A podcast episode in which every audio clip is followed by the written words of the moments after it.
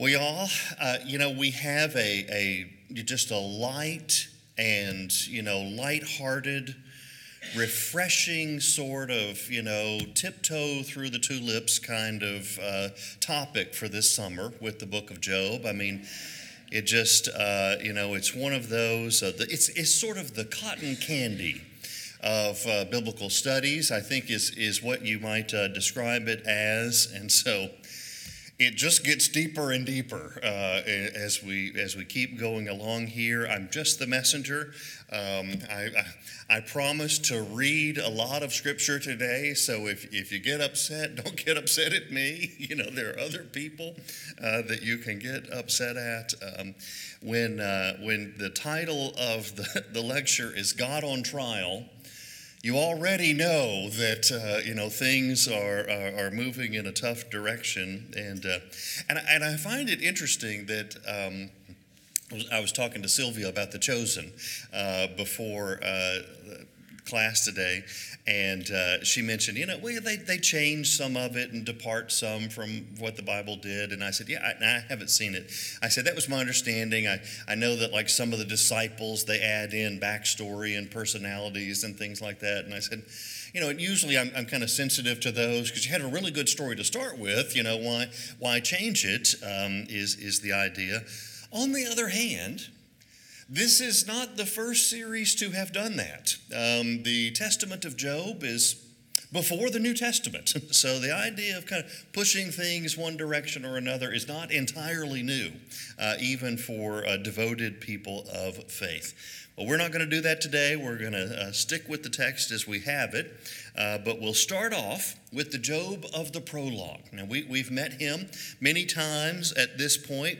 Uh, if you wanted a, uh, a term to put with Job, now, I, I might go for the word denial, but let, let's be more generous and say stoic. Okay, so uh, Stoic, there, there's, a, there's a difference between Stoic and uh, in denial.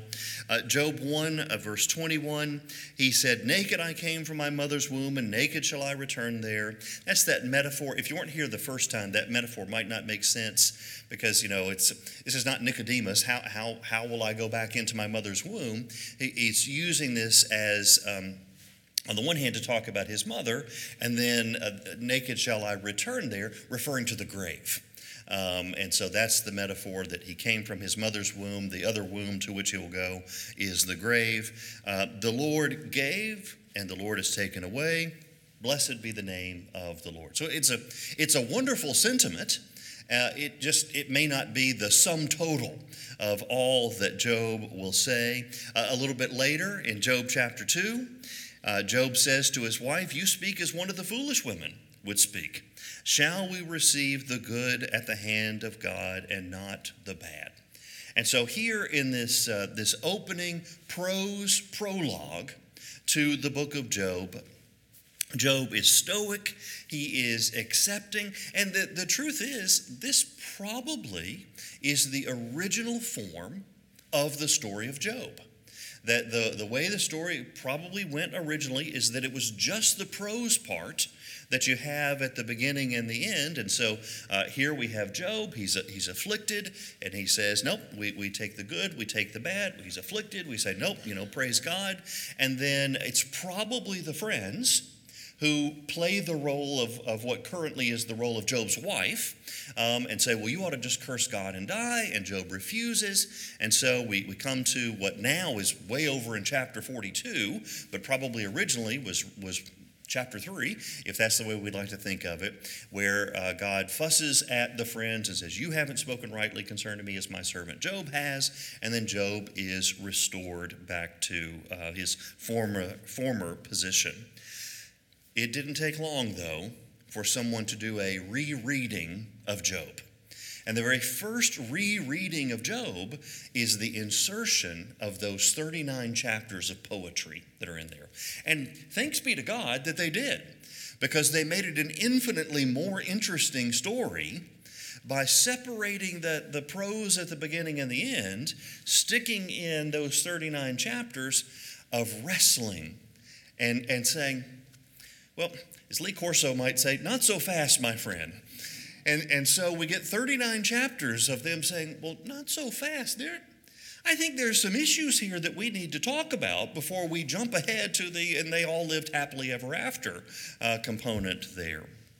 And so early on, they, uh, they supplemented those, and it now is, is no longer just a story about this patient saint uh, who uh, you know, ended up uh, being restored, but instead, my, my, argument is that the book of Job turns into a, a very long thought experiment. And I, have I've put my cards on the table. I did it the very first Sunday that I was here. I think Job is essentially a parable. Um, that there, there probably was a historical figure named Job who suffered greatly, but the story that we have is, is a story that's a thought experiment, which is what a parable is. It's a thought experiment based off of the story of Job. So if it's a thought experiment, well, I mean, think about other parables that you know of.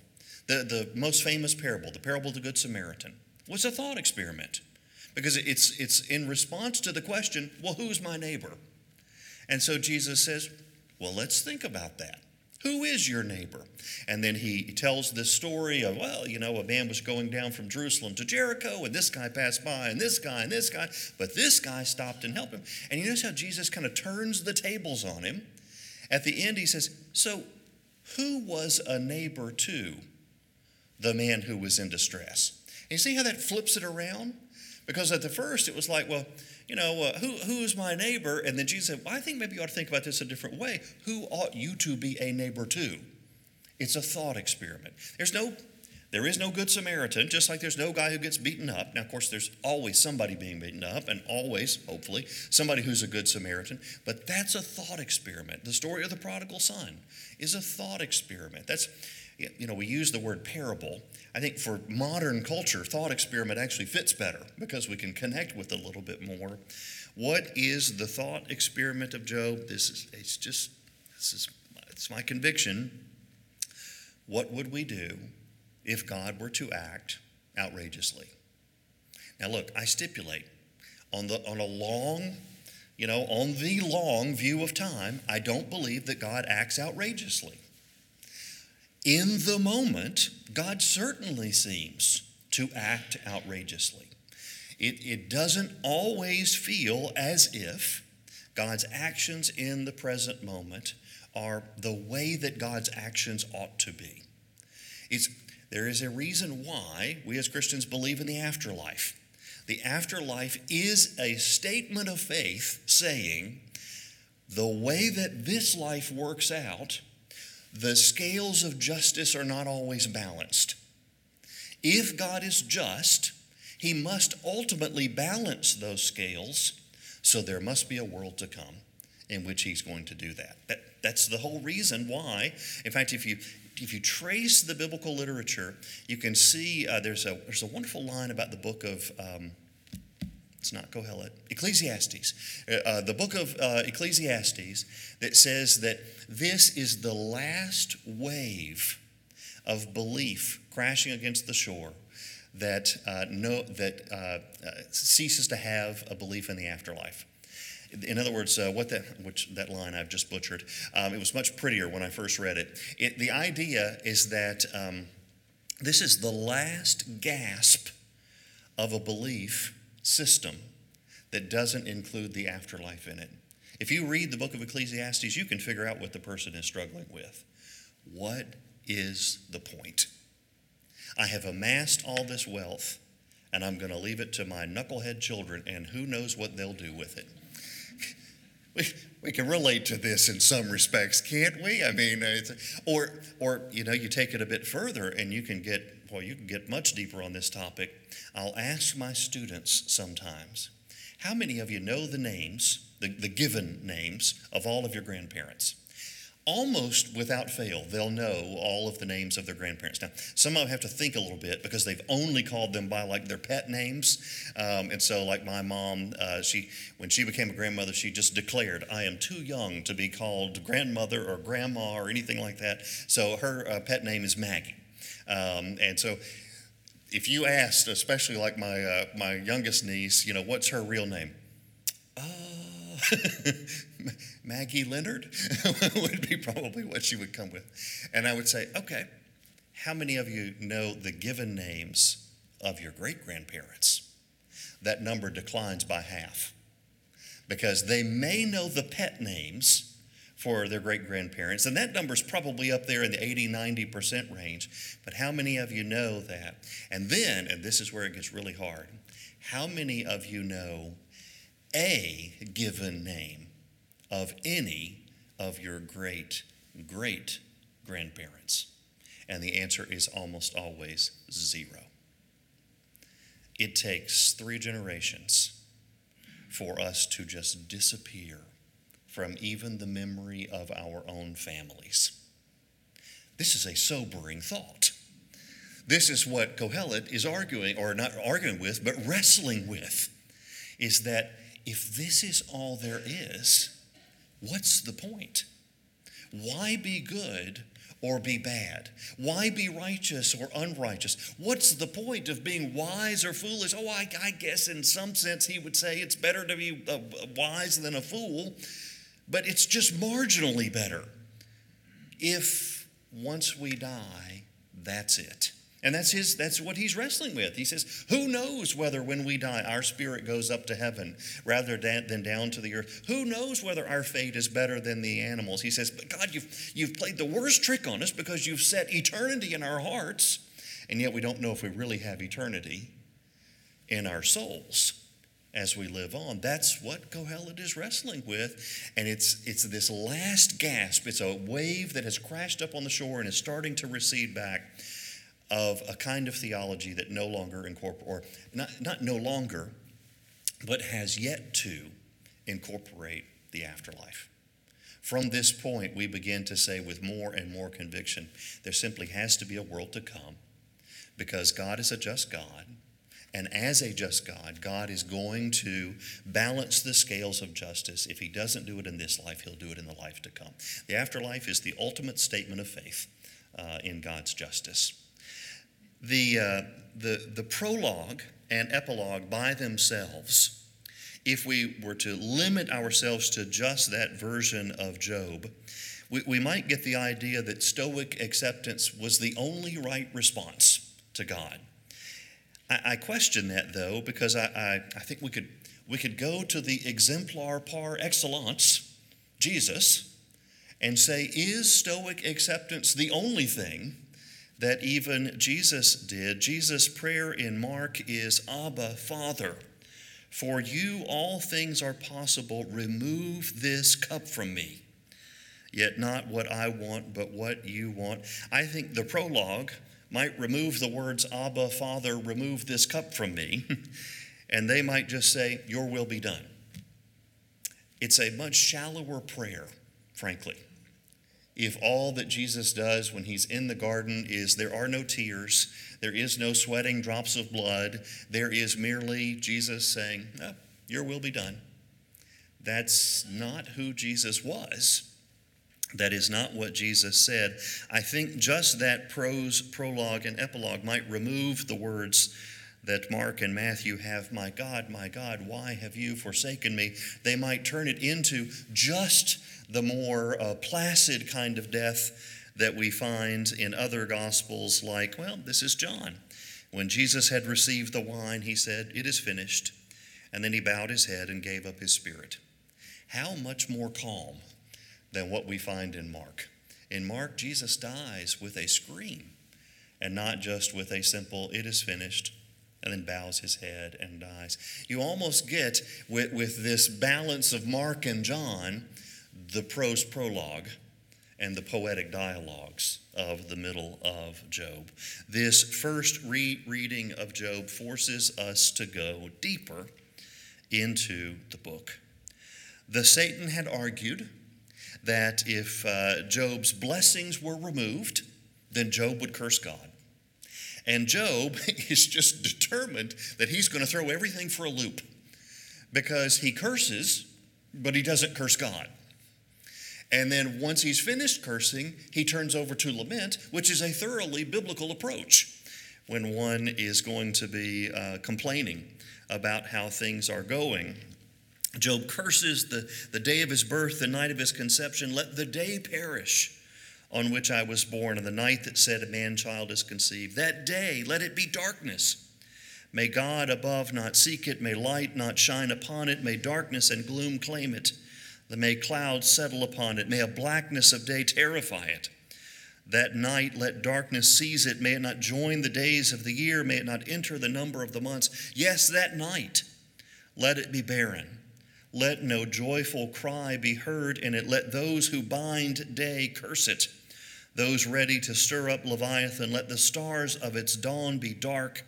Let it hope for light. And, and why is that? Because it did not close the doors of my womb and hide trouble from my eyes. What a curse. He curses the day of his birth, he curses the night of his conception because they allowed him to be born. And then he begins to turn to God with a series of whys. Why did I not die from the womb, come forth from the belly, and perish? Why did knees receive me? Why breast that I should suck? Why wasn't I buried like a stillborn child? Why does he give light to one who is miserable, who long for death but do not find it, who rejoice to exultation and are glad when they find the grave? Why? Is light given to one who cannot see the way, whom God has fenced in. As you can imagine, Job's friends, who sat there in silence for a week, don't like it when Job finally does begin to, to talk. I, uh, I, I, think of uh, one of, I think, the most humorous places in the Bible is when, uh, and I, have talked to, to y'all about this passage before, but uh, at the uh, announcement of the birth of John the Baptist.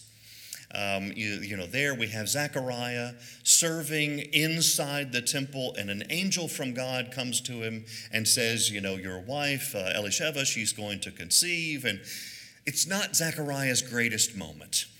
When, when he says, Well, how shall I know that these things shall be true? And you just, you almost want to imagine. I, of course, I have no idea what the thought life of an angel is like, but you, you just go,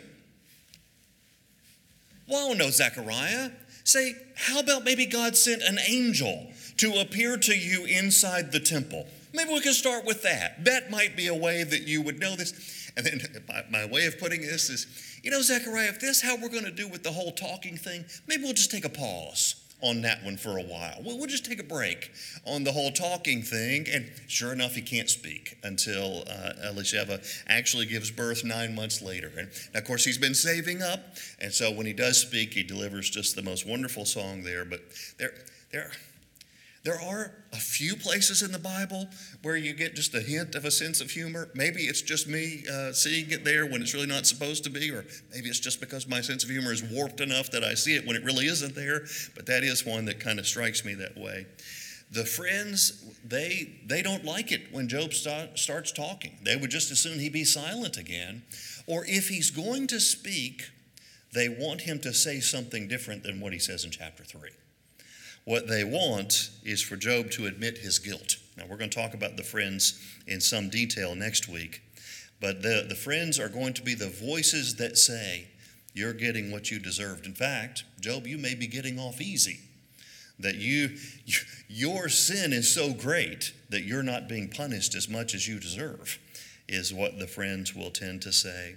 They say, Job, you, you ought to understand God's silence as just a, a representation of his inscrutable wisdom. That his wisdom, oh, that, he would show you his wisdom, for wisdom is many sided, is what uh, Zophar was going to say. You, you just need to accept that. Job, you just need to submit obediently. What's fascinating is that that's largely the depiction of Job. That if you, if you really look at the way that, you know, whether it's the Septuagint or, or certainly by the time we get to the Testament of Job, when we get to the church fathers, when we get to um, the, uh, the depictions of Job in uh, Gregory the Great's Moralia, th- this is Job. And, and you can just tell, and I have to pick on you Presbyterians a little bit. Um, Calvin, was irresistibly drawn to the messages of the friends because they've just made perfect sense. I mean, they, you know, of course, Job, there is no one who's innocent. What's that word? Total depravity. I think some of you've heard this before. One of my great moments, it was just my, my brother was in the midst of an argument with someone over what tulip stood for. Um, some of you, you know, who are deeply enmeshed in Presbyterian thought have done this one before there. And he said, and he's got this on speakerphone. he's like, Aren't I correct that it's the flower, it's tulip, and that's what it stands for? And I, it was just an, an epiphany.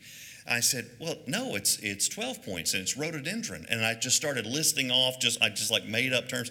I did not know in advance that rhododendron had 12 letters. It was just purely a God thing, you know. It was just touched in that moment. Well, the, the T in tulip is total depravity. You can see how one might chafe at a three time proclamation in the, the, the prose introduction to the book that he's upright, blameless, fears God, and turns away from evil. It doesn't, it doesn't sound very T ish in that respect there, and you can see how you would be pushed toward a different sort of view. We, we largely do side with the friends in church history when we are characterizing Job. But Job will have none of it. He is not going to agree with the friends. Job chapter 6, verse 13 In truth, I have no help in me. Any resource is driven from me. Those who withhold kindness from a friend forsake the fear of the Almighty. He's talking to the friends there. My companions are treacherous like a torrent bed like freshets that pass away, that run dark with ice, turbid with melting snow. In time of heat, they disappear. When it is hot, they vanish from their place. It's a great metaphor because what he's describing the friends as is they're like streams. I mean, many of y'all have been to Israel with me, and you have seen places where we're out in the desert, and you'll see a line of greenery, and, and there's no water there and you go, how, how in the world, you know, do these poor plants survive there? It's because at some moment, there's a flash flood that happens because upstream somewhere it has rained, and here comes the water. Well, now you're a wandering Bedouin, and you're, you're short on water, and you're saying, you know, th- there's that stream over there. Let's go check there. And you go over, and it's not the rainy season anymore, and that stream has dried up. And Job says, That's what y'all are like to me. You're fair weather friends. You're friends who, well, you're like a stream that I can't count on. Sometimes you're there, but then the heat comes and you disappear and you leave me with nothing. Job says in verse 24 of that same chapter, Teach me, and I'll be silent. Make me understand how I have gone wrong. How forceful are honest words, but your reproof, what does it reprove? Do you think that you can reprove words as if the speech of the desperate were wind? You would cast lots over the orphan and bargain over your friend. Now be pleased to look at me, for I will not lie to your face. Turn, I pray. Let no wrong be done. Turn now. My vindication is at stake. Is there any wrong on my tongue? I haven't done this. Your accusations fall flat. I need your help. And all you're giving me is reproof. Job is going to lament to God with the words of most profound lamentation that the scriptures contain. Uh, truthfully, they, they, they, they may be the most profound words of lamentation that any human being ever composed. Job 6 Oh, that my vexation were weighed and all my calamity laid in the balance, for then it would be heavier than the sand of the sea. That's why my words have been rash. The arrows of the Almighty are in me. My spirit drinks their poison. The terrors of God are arrayed against me. Oh, that I might have my request, that God would grant my desire that it would please God to crush me, that He would let loose His hand and cut me off. This would be my consolation. I would even exult in unrelenting pain, for I have not denied the words of the Holy One. What is my strength that I should wait? What is my end that I should be patient? Is my strength the strength of stones or is my flesh bronze? He says, God, I, I've had all I can take.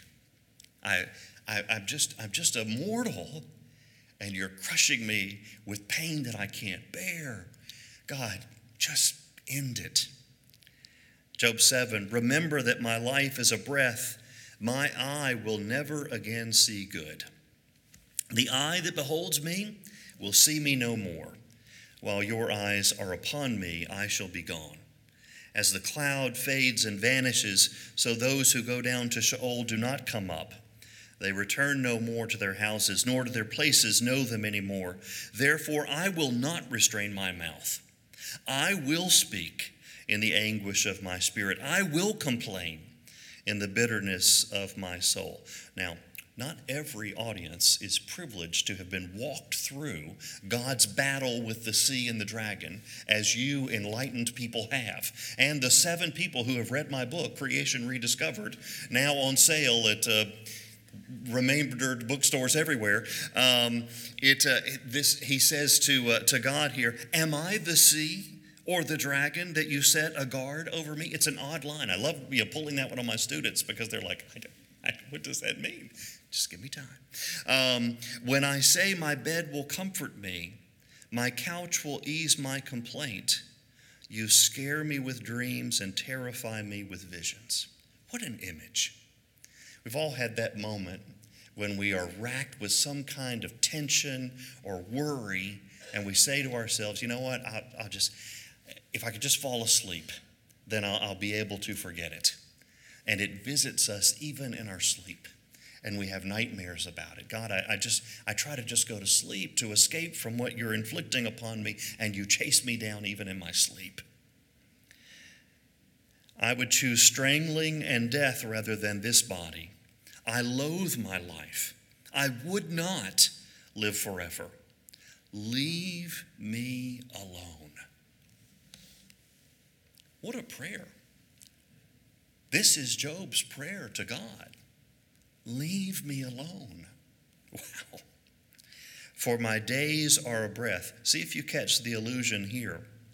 What are human beings that you make so much of them? It's Psalm 8, isn't it? When I consider the heavens, the works of your finger, what is man that thou art mindful of him? Job asked the same question. what, what, what is man that thou art mindful of? What are human beings that you, you set your mind on them, visit them every morning, test them every moment? Will you not just look away from me for a while? Leave me alone so I can swallow my spit. If I sin, what do I do to you? You watcher of humanity, why have you made me your target? Why have I become a burden to you? Why don't you just pardon my transgression and take away my iniquity? For now I shall lie in the earth. You will seek me, but I shall not be these lines of Job, they, they go on and on, and they are they're filled with just such images. Uh, they're haunting images. I was at ease, he says in chapter 16, and he broke me in two. He seized me by the neck and dashed me to pieces. He set me up as his target. His archers surround me. He slashes open my kidneys and shows me no mercy. He pours out my gall on the ground. He bursts upon me again and again. He rushes at me like a warrior. I have sewn sackcloth upon my skin and laid my strength in the dust. My face is red with weeping. Deep darkness is on my eyelids, though there is no violence in my hands, and my prayer is pure. Wow. You can see why the friends didn't like it. These are, they're scandalous words in many respects. In fact, I, I think they're scandalous enough that there's a reason why they're in Job as opposed to in the Psalter. That these are these aren't the kinds of words that you can just bring up in the ordinary course of worship.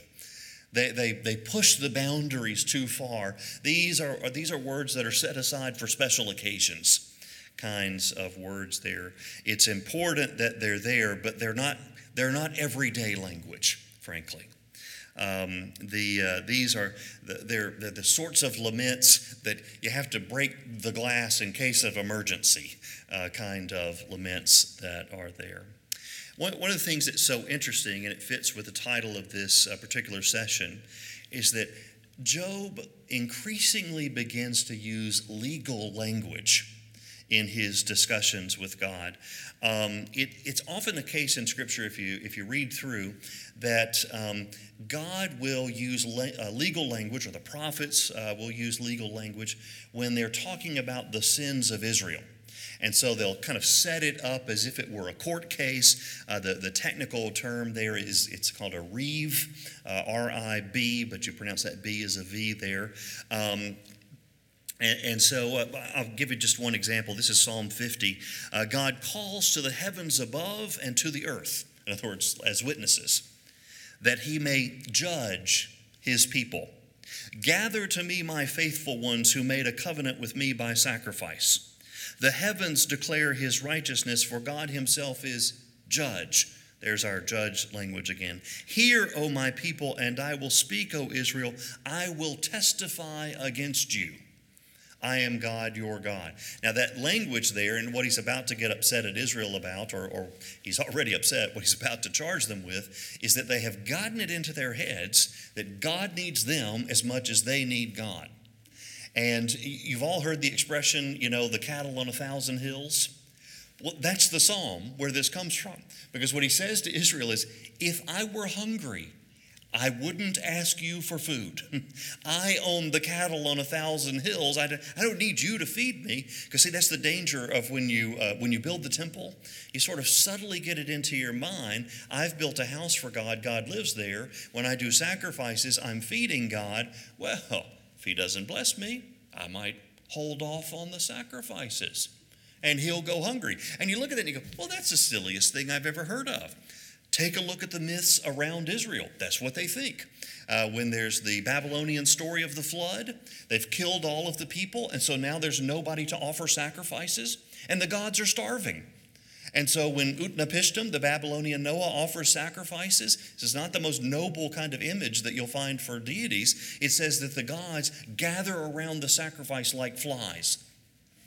It's it's because they need the sacrifices as much as, as the people need the gods. Think about uh, with Odysseus. Remember when Odysseus wants the oracle about the future?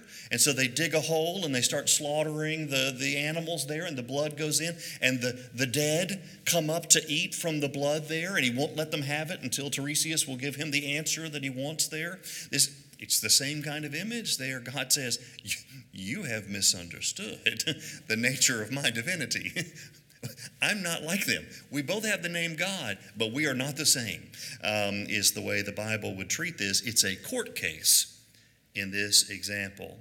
What's fascinating is, really, for one of the only places in the Bible, Job will turn the legal language toward God. He says in Job 10, Yet these things you hid in your heart, I know this was your purpose. If I sin, you watch me and do not acquit me of my iniquity. You notice that word acquit there? It's a legal term. If I am wicked, woe to me. If I am righteous. Well, the word wicked there is guilty, and the word righteous is innocent. Reread that line there. If I am guilty, woe to me. But if I am innocent, I cannot lift up my head. I am filled with disgrace and look upon my affliction. Job is moving the debate away from some sort of abstract concept of, you know, like sinless perfection and over to the arena of the court where he's saying, I'm innocent in this case. I'm not guilty.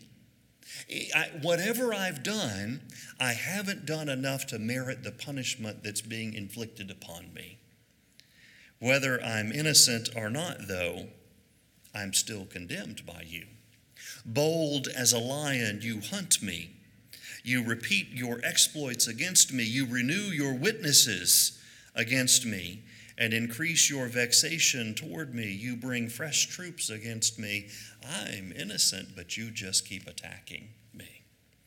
He says in Job 19, God has put me in the wrong and closed his net about me. Even when I cry out violence, I'm not answered. I call aloud, but there's no justice. This is justice in a legal sense. And Job is going to expand this. In fact, I, I, think these are probably the most troubling verses in Job, is when Job branches out from his own particular situation and begins to think more generally about divine justice.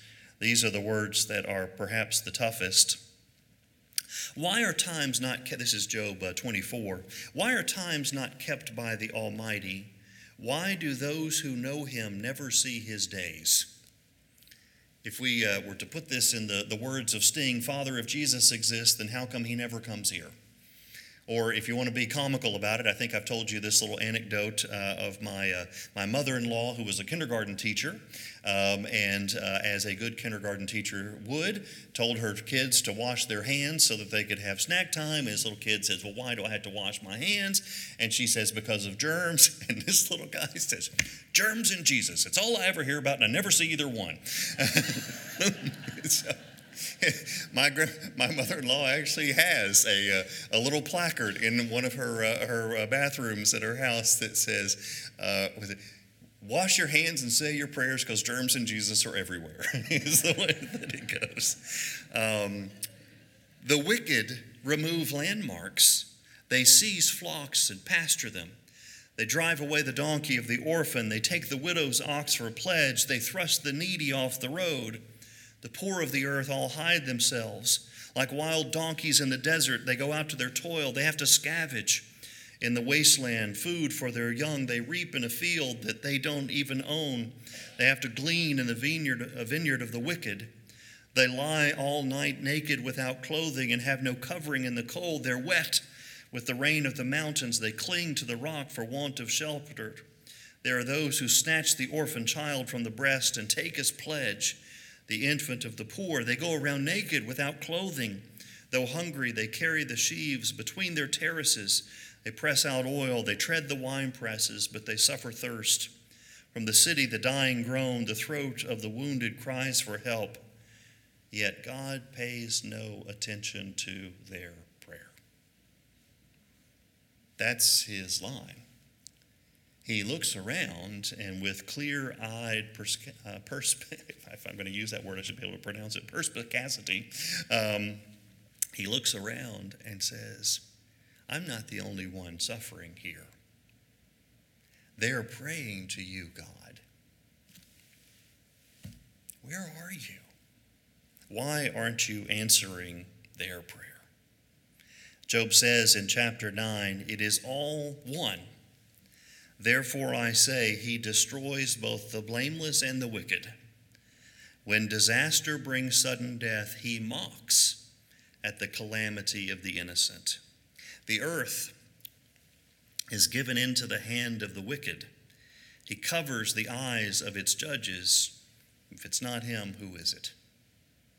This is where Job is reaching his nadir as he's struggling with these issues of divine justice, not just in his own life, but in a more general sense. You can see why the friends don't like it. you can see why the church didn't like it. Job wants a trial. Job begins to demand a summons with God. He begins to say, for, for example, again in verse 9, the, the, the problem is he, he, he wants to appear before God, but he knows that if he does, God's going to just run circles around him. He says, How can I answer him? Choosing my words with him. Although I am innocent, I can't answer him. I can only appeal for mercy to my accuser. If I summoned him and he answered me, I don't believe he would listen to my voice. For he crushes me with a tempest and multiplies my wounds without cause. He won't let me get my breath, but fills me with bitterness. If it's a contest of strength, he is the strong one. If it's a matter of justice, who can summon him? Though I am innocent, my own mouth would condemn me. Though I am blameless, he would prove me perverse. You, you see what Job is doing. In fact, I think I've probably used this illustration with y'all before when uh, talking about the Psalms. You ever had that moment where uh, you remember when, when you were a teenager and you were arguing with your parents about something, and you were wrong, and you knew you were wrong, and you just couldn't shut up. You're just, you know, you're just, you're just digging that hole even deeper with every word that you say. And you almost have this out of body experience where you're looking at yourself and you're going, Oh, would you just shut up? Would you just stop it? You just, do you not see you're making such a fool of yourself in this moment there? And, and you know, your, your kids did it to you just like my kids did it to me. It's like, Really? That's, that's your argument. Please go back. I might even agree if you'll just go back and think better and bring a better argument than that in here. It's just, it's one of, but there were other moments when you were right and you just couldn't get the words to come out right to make your point. And Job says that with God, how am I going to argue with God? I'm right but he's going to end up being proved right. If I summon God, he's not going to listen. He's just going to prove me perverse. He concludes, I am blameless, but I loathe my life because I can't get these words to come out right. Job is seeming to ask the impossible. In fact, it's a step beyond the impossible. What Job is asking for is absurd. It is absurd to imagine that we could call God to account, that we could call God to, to, to, to a summons before um, the, the bar, that we could somehow, you know, go up to him, you've been served. And, and then he has to show up. What, what would that even look like? How can we do this? Valentine, in his book, he, he cites the, uh, the wonderful example. I'm sure many of you have seen this uh, if you've seen the movie uh, Amadeus. It's based off of the play by the same name. You remember that uh, the, the character, the F. Murray Abraham's character, Salieri, at the beginning, what he is, is he's someone who says, I will devote my, my talent and my fidelity, my chastity to you if you will only make me a great composer.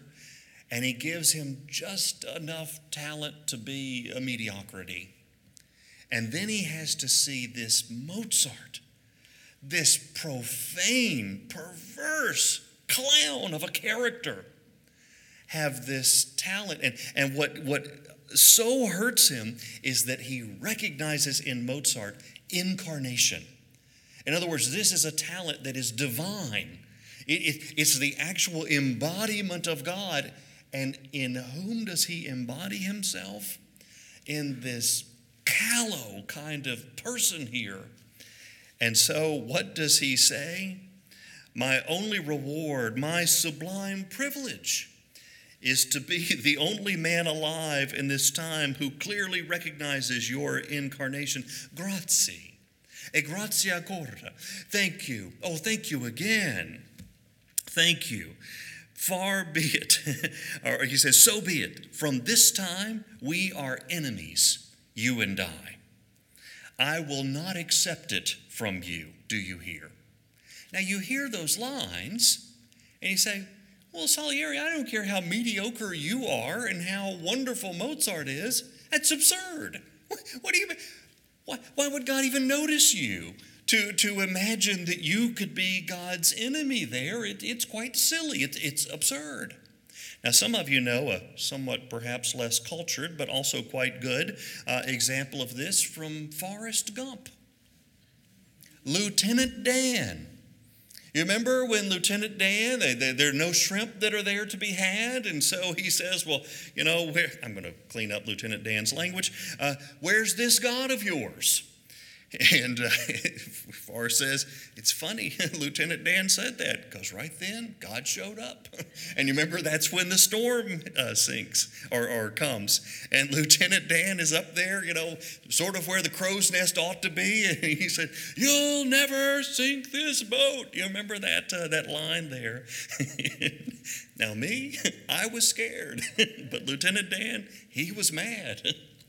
Come on, you call this a storm? Come on. Other words I will not say in a church. It's time for a showdown. You and me, I'm right here. Come and get me. You'll never sink this boat. Now, in that scene, it's comical, but it is equally absurd. Who, who is this legless war veteran perched at the top of a crow's nest on a boat to imagine that he could take on God in that way. It's absurd. It's equally as absurd as Salieri or perhaps as Job. What I find innocent, not innocent, but uh, interesting, is I wonder if to some degree God has not invited this kind of response. I, hear me carefully. I, I don't mean that he's acted outrageously enough that he has it coming, but that he's carved out space to some degree for his creatures to approach him in this way. If we read the creation story of Genesis 1, then Salieri and Lieutenant Dan and Job are just wildly absurd. This is a God who sits in divine repose and just says, Be. And creation flies to obey his will. To challenge this sort of God is absurd. But then on the other hand, to pray to that God is absurd. Why would one imagine that the God who just says, Let there be light, and there is light, who speaks the world into existence, could possibly stoop down far enough to have any interest at all in us. That is as absurd as challenging God to a fight. But Genesis 1 isn't the only creation story. Genesis 2 is the older creation story. And when Genesis 1 was written, they didn't get rid of Genesis 2, they prefaced Genesis 2 so that now we have this, this tangle, this balance between the God of Genesis 1 who says, be, and creation exists, and the God of Genesis 2 who makes a man out of dirt and breathes in his nose and plants a garden and makes the, the woman out of his rib and comes and walks with them in the cool of the day and asks questions. This is a different picture of God, and yet somehow God has allowed both of these pictures to exist. In this particular case, Job is innocent. It's, we're not talking about the kind of suffering that we, we can't quite you know, get our heads around, like tornadoes and you know, disease and things like this. This is a very specific example where God admits that he's innocent and still allows the Satan to take him on, and God says that he does it for nothing. This is the kind of behavior that deserves pushback. And so Job is pushing back here. In this particular case, Job stands in good company. We can think of other people who pushed back, like Abraham. And think about one particular moment. I'll, I'll close with this one. Remember when God has de- determined that he's going to destroy Sodom and Gomorrah, right? This is one of the most fascinating passages in all of Scripture, Genesis chapter 18, because you remember Abraham, he's going to bargain with God in that passage. What I find so fascinating is the way the passage starts.